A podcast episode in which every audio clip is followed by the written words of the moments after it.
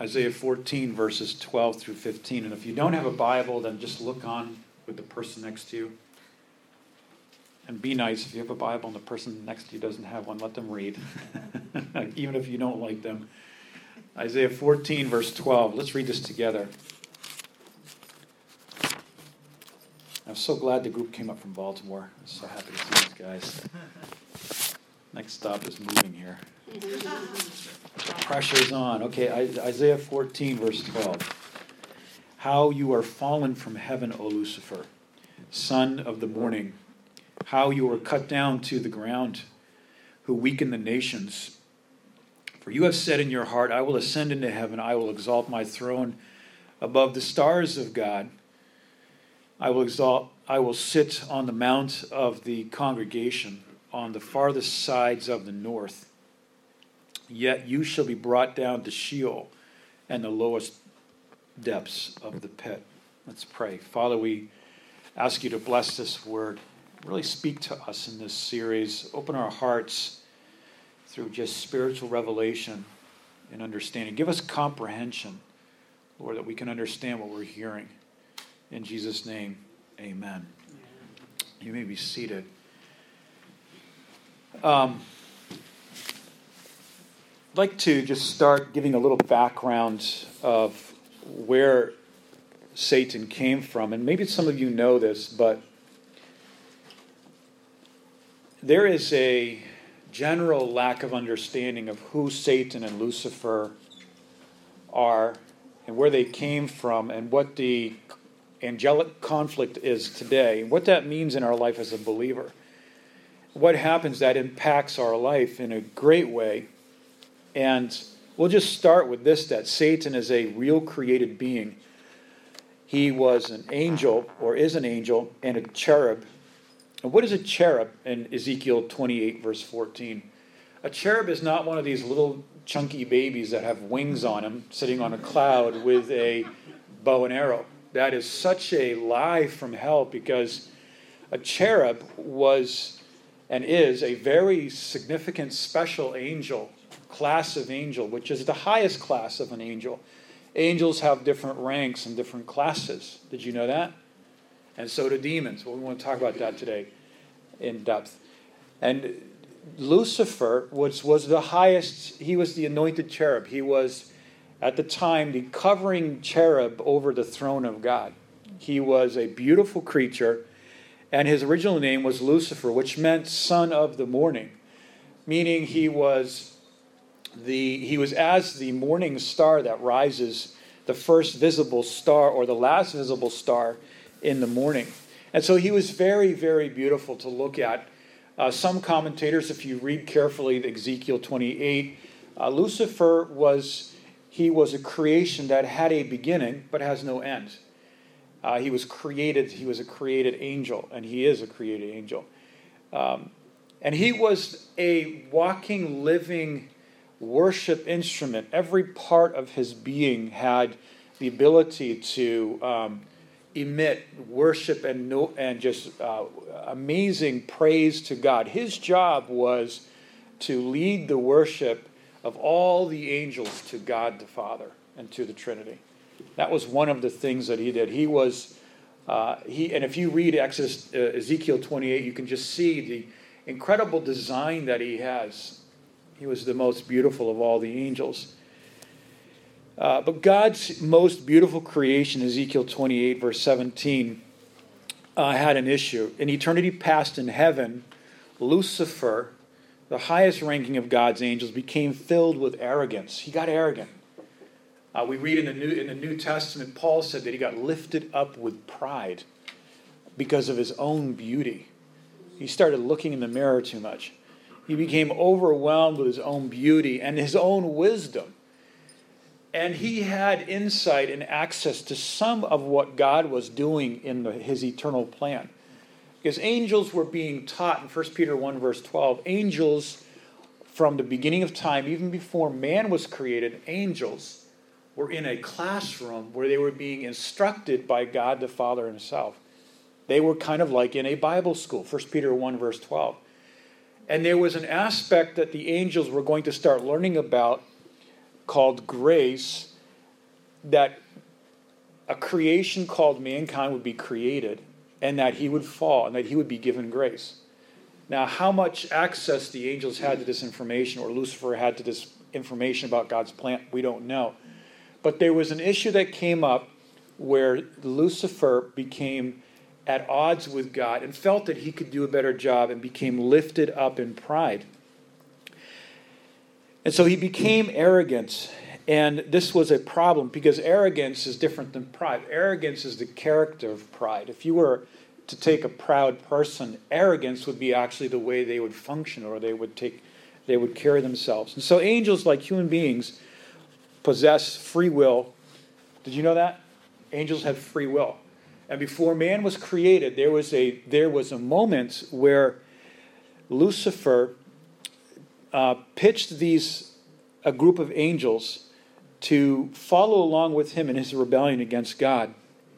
In Isaiah 14, verses 20, 12, verse 15.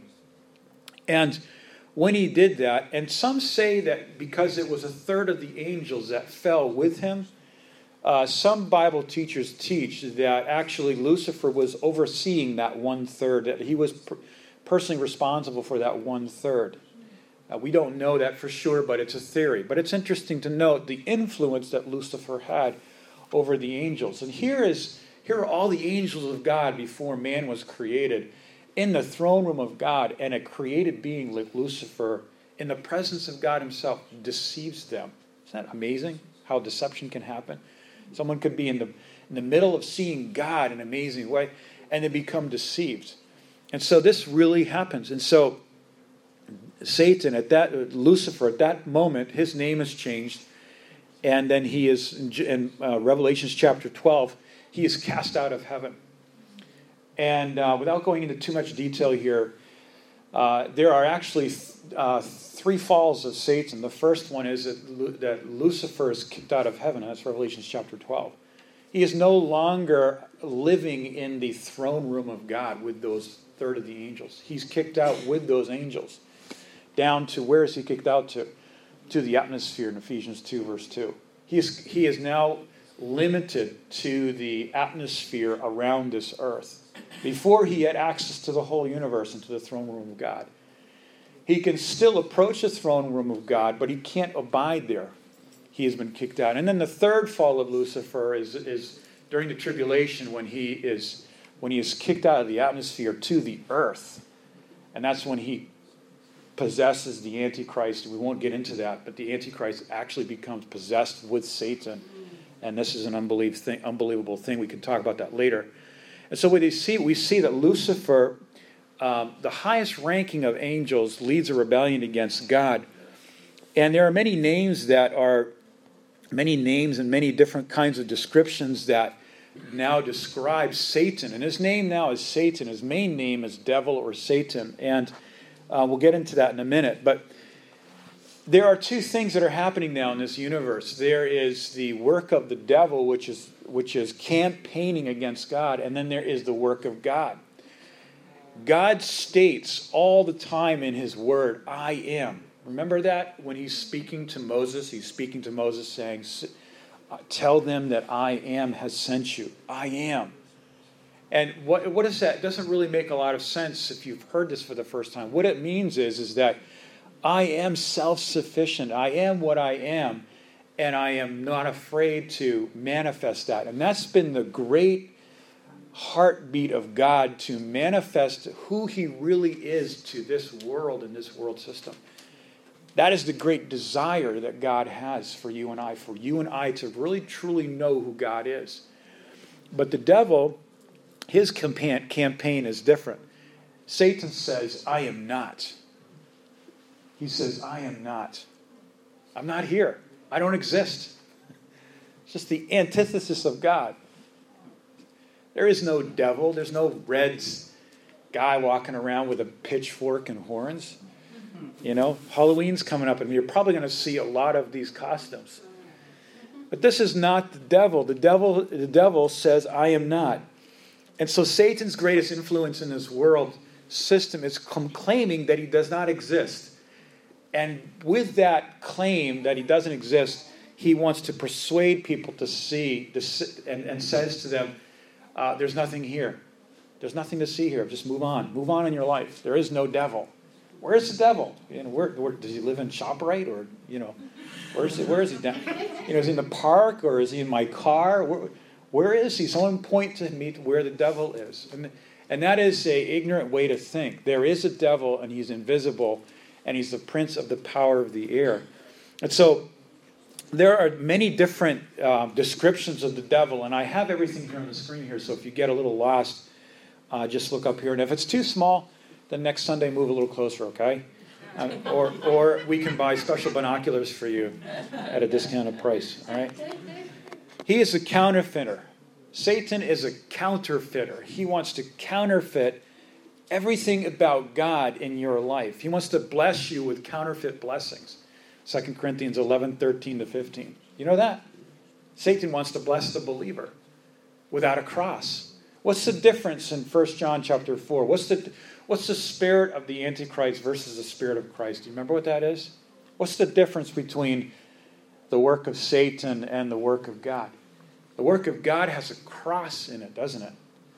And it requires crucifixion, it requires death to self, it requires a putting aside the old sin nature and the works of the flesh. This, the plan of, the, of Lucifer, the plan of Satan, and his name is not Lucifer anymore, but the plan of Satan really now is, is to counterfeit everything that God has for you in your life. Are you waiting for something in your life? Are you trusting God to meet a provision? Are you um, looking for God to answer prayer? Well, be careful because the devil wants to bless you with something without having to go through a cross and waiting on God. Okay, remember that. Number two, he's a liar. John 8, verse 44. It says he is a liar. You know, and we're going to talk about this next week. Um, anyone that is a Satan worshiper, it's all about power, isn't it? Power and spells. And I'm going to talk about, I don't want to spoil next week's message. And they're living in this sense that, oh, Satan is more powerful. He's powerful over people, and I'll have more power over people. That's a total bunch of um, stuff. it really is. Because guess what? The devil is not more powerful than God. And guess what? Also, he is limited to what he can do. So if you meet a Satan worshiper and he's very intimidating to look at, don't get intimidated by him. This is what this is what Satan worshippers and this is what these people try to do is scare people with fear. Because fear is the greatest tactic of the devil, all right? He wants to cause fear in the believer's life. And Satan and his and his all of his crafts and spells have no power over the believer. We'll talk about that next week. He's a liar. Just remember he's a liar.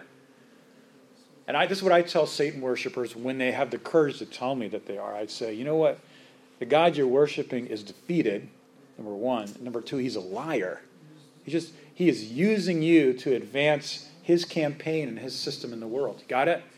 Number three, Hebrews chapter 2, verse 14 and 15. He is a murderer. He's a killer. He wants to kill people. He wants to murder people. And you can see that in his system. He is a murderer. I mean, we see a Cain and Abel. Cain who goes the way of who exits the way of God. What's the, one of the first things that he does? He murders his brother. 2 Corinthians chapter 2 verse 11 he's a deceiver. He is a deceiver. Why? Because he's a liar. Uh, next one, uh, 2 Corinthians 4. He blinds the mind. You ever have a blinded mind? I want to talk about that tonight a little bit. What's a blinded mind? It means that I, I am not seeing what really is happening. You ever talk to someone, or have you ever yourself been deceived and you're not seeing things clearly? You got a blinded mind. It's like going out. Have you ever had snow blindness? You know what that is? You go, you're outside and you're snow blind, you can't see. Well, that's the same thing, spiritually blind. There's so much brightness, but it's the wrong kind of light that we're blind, that we get blinded. Uh, 1 John 3, verse 8, he is the author of sin. Do you know that's a very important thing? Because the old sin nature, who you and I are in the flesh, that was an invention of the devil, right? the new man in Christ, we are new man in Christ, right? Old things are passed away, all things are new. We are created in Christ to do good works. That new creation is from God. But what is the old sin nature? Your flesh, your, your trends, your, your deficiencies, your, your self image outside of God. What is that? It's an invention of the devil for you to believe that about yourself. Case in point, um, there's a lady, uh, her and her husband were on my team in Ukraine, and she told me, and she's a very funny person. She's a blast to be with, and just laugh all the time. And she said, when I was growing up, I believed this lie about me that I wasn't a happy, funny person, but that I was depressed, and that I was sad, and that nobody liked me. And I said, that is just the opposite of who you are in Christ. Is that I'm just shocked that you would even say that. People believe the devil's image about them because the devil is the author of sin. Okay? And then um, the devil produces illnesses. He invents diseases. Do you know that? He invents diseases. The CDC doesn't do that. And these, and these bioterrorists don't do that. The devil produces, he created AIDS and he's created it through uh, a certain chemical process and biological process. He is the accuser in Revelations chapter 12, verse 10. The accuser. You ever hear the voice of the accuser from your own conscience or from someone else? That's right. He is an accuser. And then lastly, he is, an, he is a hinderer in your life for the plan of God in 2 Corinthians chapter 12, verse 7.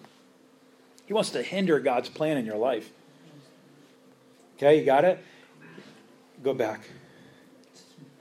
He is a, thank you. If I'm going too fast, just raise your hand and say, hey. Okay? We're in church, but you can say things sometimes. He's a hinder. And I just want to say that God's plan in your life is to bring you into a place of victory, a place of overcoming, and a place of health and blessing. God wants to bring you to a place where you are so blessed that you are blessing other people who associate themselves with you. Do you know that? Imagine that. People are blessed because they know you. That's God's plan. And you say, "Well, you don't know my situation. You don't know what I've been through. You don't know what who people what people have done to me." That doesn't matter because God gives us the victory over the lies of the devil. Okay? Can we continue? So, Isaiah 14, verses 12 through 15, Lucifer's arrogance led him to declare five things. I want to, we read this already. Number one, I will ascend into heaven. Okay, so the devil is really into will worship or will power. And we have to be careful. I'm trying to be careful with my arm here. Um, I just can't wear my sling during the message. The devil wants to, well, the devil cried out five specific things. He said, I will, I will ascend to heaven. This is verse 13. And you can find these five things in everything that the devil has his influence in the world. You can see this in our society, you can see this in our education, you can see this in our social life, you can see this on, online, you can see this that Satan's arrogance was, I will ascend into heaven. What did Jesus say? Philippians chapter 2, I will descend. Okay, number two, I will exalt my throne above the stars of God. okay, Lucifer wanted to exalt himself. What are the stars of God? These are the children of Abraham by faith. These are you and I we are like the stars in the heaven. And the sand of the sea always re- refers to the, the descendants of Israel and of Abraham. But we are, we are as the stars of heaven. And the, and the devil wanted to exalt his throne of leadership and governorship over all believers. He said, I will. That's what he wants to do today. He wants to control believers today with his throne. Number three, approbation. I will sit on the mount of the congregation. What's the mount of the congregation? What's the body of Christ, isn't it? And, the, and Lucifer wanted to be the top most important guy in that. He said, I will sit on the mount. And then the, the, the fourth thing he said, I will ascend above the heights of the clouds. He wants to displace God as the sovereignty of the universe, and he wants to usurp God's authority. And this is what he wanted to do. I will ascend above the clouds the heights of the clouds. This is powerless. And And then number five, he became mad with power. He said, I will be like the Most High. I will be like God. Let's just park there just for a second. You can hear that today sometimes in Christianity that you got to be like God. You got to be like Christ. You got to you got to work hard and change your life to be more God-like. How about this one? What would Jesus do? I don't know. Jesus' mission is different than what our mission is. I'm not here to be a vicarious sacrifice for the entire world. I'm here to follow Jesus Christ and the plan of God, you know? And so, if we're not careful, we can want to be like God, but without a cross because of some kind of power, desire of power in our life. Are you following what I'm saying? Okay. So let's just continue here. So, what happened here is that that led to that revolt against God led to his downfall. And of course, Lucifer could not beat God, and so that led to his downfall, his sentencing. He was sentenced, right, to the lake of fire. It's like a court case. He was sentenced to the lake of fire. And what did he do? The lake of fire sentence is a delayed judgment. It's like going to court saying, okay, you're guilty, but you don't have to pay the fine until later. It's a delayed, it's like a delayed judgment, correct? So God sentenced the devil to the lake of fire and his demons, as we read in the book of Mark. But that is to happen at a later date. So what is he doing now? What's the devil doing now in Job chapter 1, verse 7? He's running around the earth and he's trying to appeal his case uh, to God, saying, God, you made a bad decision. That wasn't fair. Um, his main case is this God, the angels had a choice, and man had a choice. But the angels fell, but they didn't get any grace to be saved, right? God's angels didn't get any grace. And then, so, but man gets grace. What's the, what's the scoop there? Well, the difference is, is that angels were in the presence of God, visiting, vi, seeing God visibly in his presence, and they had a one time choice to make. Man was created in limitation and in weakness with needs that angels did not have. And man, when he fell, he received grace because of God's compassionate mercy. And so, this is important. I want to just mention this here for a minute. That the devil is appealing his case. You know, do you ever know what? Do you know what it means to appeal a case? You lose a case. You say, "I'm going. I'm going to go higher. I'm going to go to the Supreme Court." Well, this is what the devil's trying to do today. He is trying to appeal his case to God and he's taking all of these years that he has before the lake of fire judgment happens, and he's trying to make a case to God and to people that he really wasn't guilty, that he's really right, and that God is really wrong. And this is what occultists and Satanists will say that God's really the bad guy, and then Lucifer was just the underdog, and he's trying to, he's trying to be a good guy. But this is also deception and lie. And so, what, what has happened here in 1 Peter 5, verse 8? He goes to and fro throughout the whole world. And he's looking for people. And get this, okay?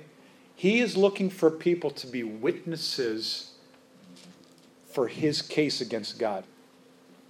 You ever have a car accident and you're saying, okay, I wonder who saw that? Is there anyone here? And they're just looking, you're looking around and you're trying to get a witness. And when you get a witness, then you've got a case.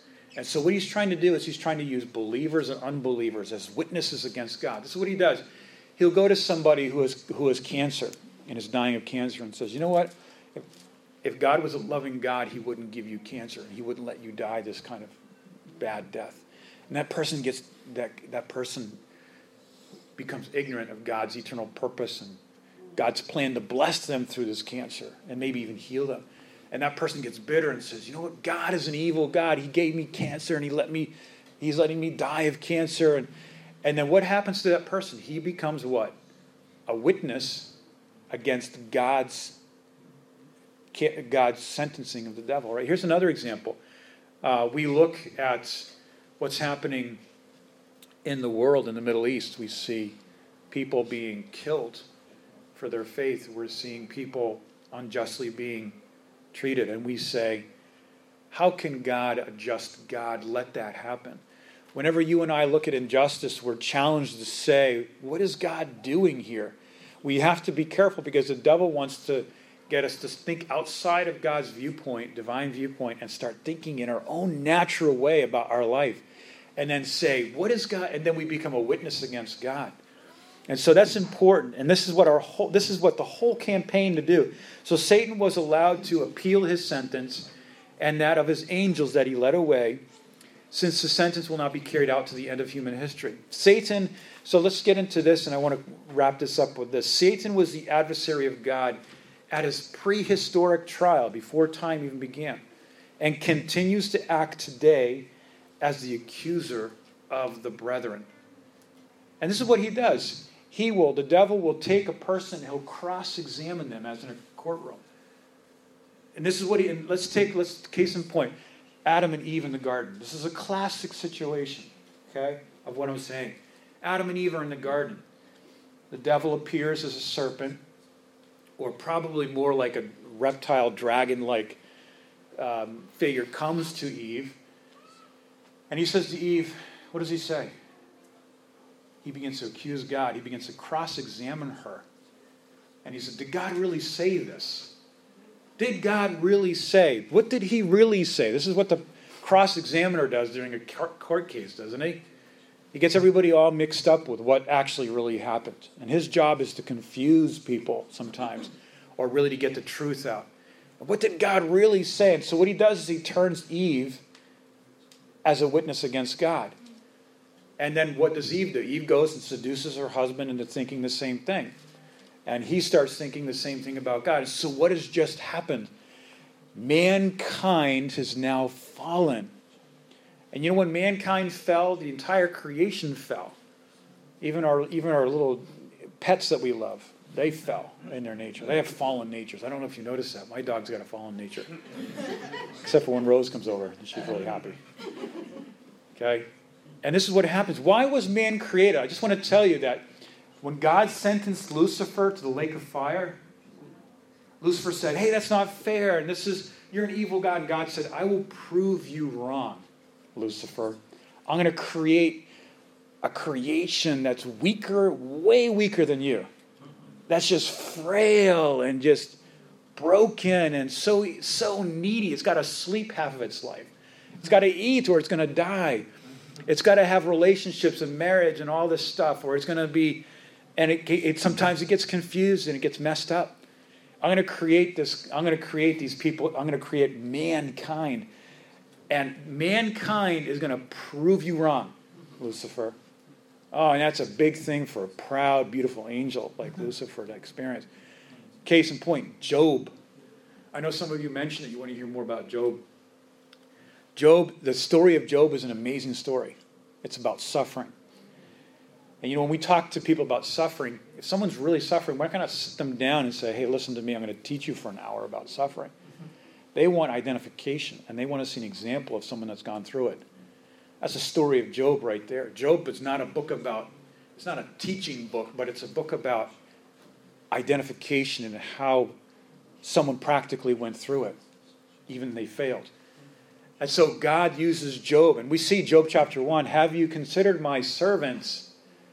You know, here Satan's running around the world like, you know, going to and fro the earth, looking, and he's and he says, Hey, have you looked at Job? And then he begins to test Job. And in the end, what happens? Yes, Job fails. But what happens in the end? I know some of you have been reading the book of Job. You've told me. In the end, Job, little weak Job, who was brought down to nothing. And that's what can happen sometimes in our life. We can be like, like Dave, Dave was saying, we can be brought down to nothing and we're scratching our heads and we're saying, Why, God? And guess what? Job is saying the same thing. Why, God? But Job is never, his questions are never answered. Do you ever see God answering Job's question? Okay, well, number one, you ask this question. This is the answer. Number two, he never does that. Job goes through his whole trial and to, when, when he dies, we don't see that he ever got answers for what he, why he went through the things he went through. There are some things that God may never answer in our lives, but what do we do? We just trust God. And so this is really the, this is really the story of the present work of the devil. He is an accuser. And when the Bible speaks when the Bible speaks about an accuser, really it is a it's a word that is really a legal word that's used for like a prosecutor in a trial. So I know that some of us in Greater Grace, we've heard the teaching about the courtroom. You ever heard that teaching? The, that we are in a spiritual courtroom? And, and so I thought I would explain that a little bit to you. And so in Satan's appeal against God's sentence against him, Satan looks for witnesses throughout history to testify contrary to God and his justice. These witnesses may be believers and unbelievers. All right? Okay, so let's just continue. So, this is what it's meant by angelic conflict and what happened at the Garden of Eden. I just went into that. Okay? So, in closing, God's victory over the devil was strategic and it was tactical. And I just want to f- finish with this that what is our victory over the devil? And it's both it is both strategic and and tra- and tactical. Now, what does that mean? Jesus Christ in Hebrews chapter 6 verses 17 through 20 and Colossians 2 9 won the strategic victory. What does it mean strategic? Why is it strategic for you and I? Because the devil has a plan and operations for you and I today.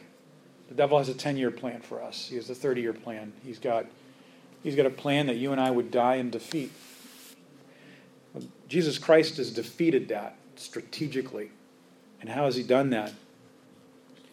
He did that. I mean, I'm not talking about us personally, only us personally, but for all of mankind. In Genesis 3, verse 15, this is how Jesus Christ won the strategic victory. He said, I will put enmity between the woman, um, between his seed and the seed of the woman. And that is through the cross. And so the cross gives us a strategic victory over the devil. When you and I take up our cross, and this is the practical application of the message as we close. When you and I take up our cross daily, when we fail, we just rebound back into the cross. When we take up our cross, what happens? We are not going to be strategically defeated by the devil. You want to defeat the devil's plan for your life? Just take up your cross today. What does that mean? I just Galatians 2:20, I die to myself and I'm alive unto God. It's like this is what I want in my life, but God, not my will, but thine be done. And when we live like that in Galatians 2:20, we're taking up a cross. And then, secondly, what's the tactical victory? And I know these are just kind of interesting terms, but the tactical victory over the power of the devil means that not only has God given us the strategic victory, but He's also given us a day to day victory. What is that? God has given us a power system so that we can fulfill God's plan and purpose while we live in Satan's world. And this is really Satan's world that we're living. I mean, God is the God of the earth, but there's a system, and we call it the world system. And God has given us skills and a equipment. And we're going to talk about that tonight. Actually, um, I'll be I'll be teaching the class live tonight, um, the Methods of Evangelism class, and we're going to talk about the skill set, the uh, six um, the six patterns of how we can be six patterns of thinking. And number two we're going to talk about 10 problem solving tools that god gives us that whenever we have a problem in our life we can take out one of these 10 tools and they, every one of them work. And we're going to talk about them tonight in, in relationship to evangelism. And so i just want us to close with this that our strategic victory over the devil today is a cross and our tactical victory, our day to day victory, is when we receive from God the empowering grace of God, which we'll talk about tonight, so that we can live in His plan. And not be one of these kinds of people that we just wander around in our life not knowing what is God's will for my life and just kind of winding up somewhere and I don't know how I got there. But God's concrete plan of grace and plan of blessing in our life is something that we discover by understanding these principles that we talked about today. And I want to finish it tonight. Amen? Amen. So,